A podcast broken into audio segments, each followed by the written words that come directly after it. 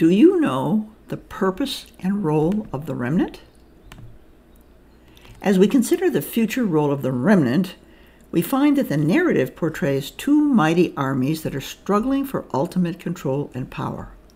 One represents the world, ruled by Satan, and the other is the army of God. Both are identified as a powerful remnant. We first meet the remnant of Satan before the flood when the Nephilim were on the earth. Those were the mighty men who were of old men of a name. That's in Genesis chapter 6, verse 4.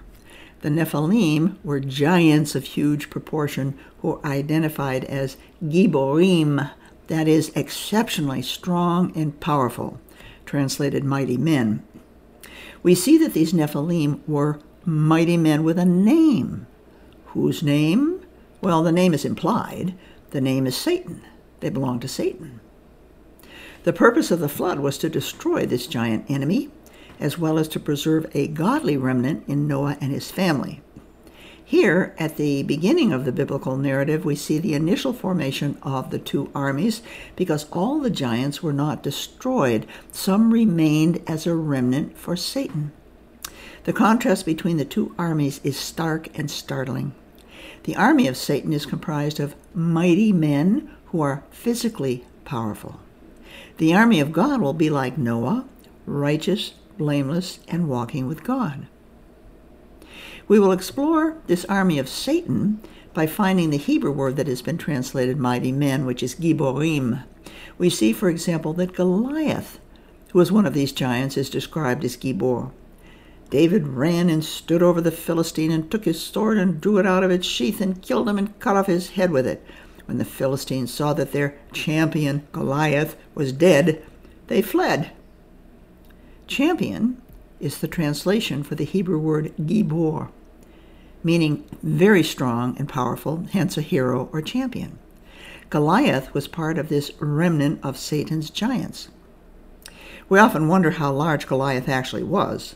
Ancient Jewish commentaries, such as Josephus and the Dead Sea Scrolls, give his height as somewhere between 7 and 10 feet tall.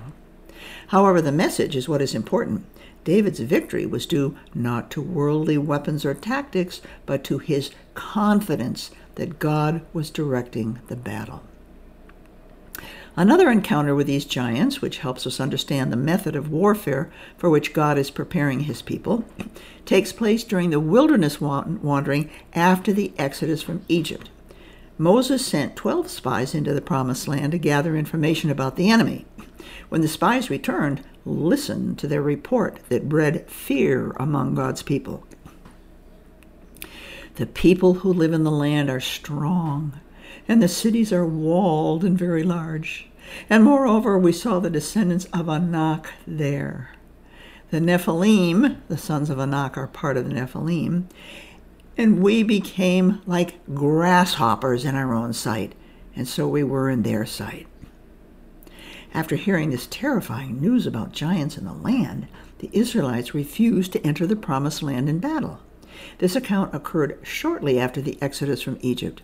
It would take 40 years of training in the wilderness before Moses sent Joshua and Caleb to spy out the land once again. This time, the people were ready to fight the enemy. Then we see Og of Bashan, the king who was defeated by Moses and the children of Israel as they were approaching the promised land after 40 years of wilderness training. We learn that only Og of Bashan was left of the remnant of the Rephaim. Rephaim is another name for the Nephilim. The phrase only Og was left does not mean he was the only remaining giant. Left in Hebrew is a word for the remnant, sha'ar. Thus, Og was one of the giants in the remnant army of Satan. He was so large that he required an iron bedstead whose dimensions were six feet wide and 13 feet long. We read that in Deuteronomy chapter 3, verse 11. As we continue to explore the metaphorical nature of the biblical narrative, God's army now begins to emerge. We are continuing to search for the Hebrew word Giborim, which describes both Satan's army as well as God's remnant, although the two have distinctly different characteristics. Satan is cultivating a remnant of giant, mighty men who are physically strong. God is also at work building an army of mighty men, but the might and power of God's army is not in physical size, but in righteous faith in God. We see, for example, that all those who left Egypt under the leadership of Moses were Giborim. That's in Exodus 12:37, which is amazing. All of the children of Israel, when they left Egypt, were, were these mighty, mighty people. They were not yet an army, but they obeyed God by picking up and simply walking away from their servitude, which must have taken immense courage and faith in the Lord. The narrative portrays them as mighty men for God. David is another example of one who is Gibor. When God selected a king from the sons of Jesse, David was that son. Scripture describes David as a skillful musician, a mighty man of valor, a warrior, one prudent in speech, and a handsome man. That's in 1 Samuel 16 18. A mighty man of valor is Gibor Chayil, two words that both mean very strong, thus forming double emphasis to convey the sense of very, very strong. David was a warrior whose defeat of the Philistines led to the formation of the kingdom of Israel. We remember that God's remnant must be able to overcome the enemy in battle.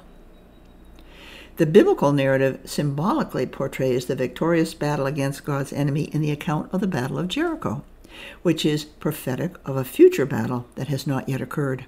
At Jericho, the army of God included all those who had successfully passed through 40 years of instruction and testing in the wilderness.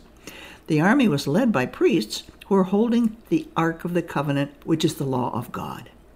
The battle at Jericho was won not by worldly might and measures, but by faith in the Lord God.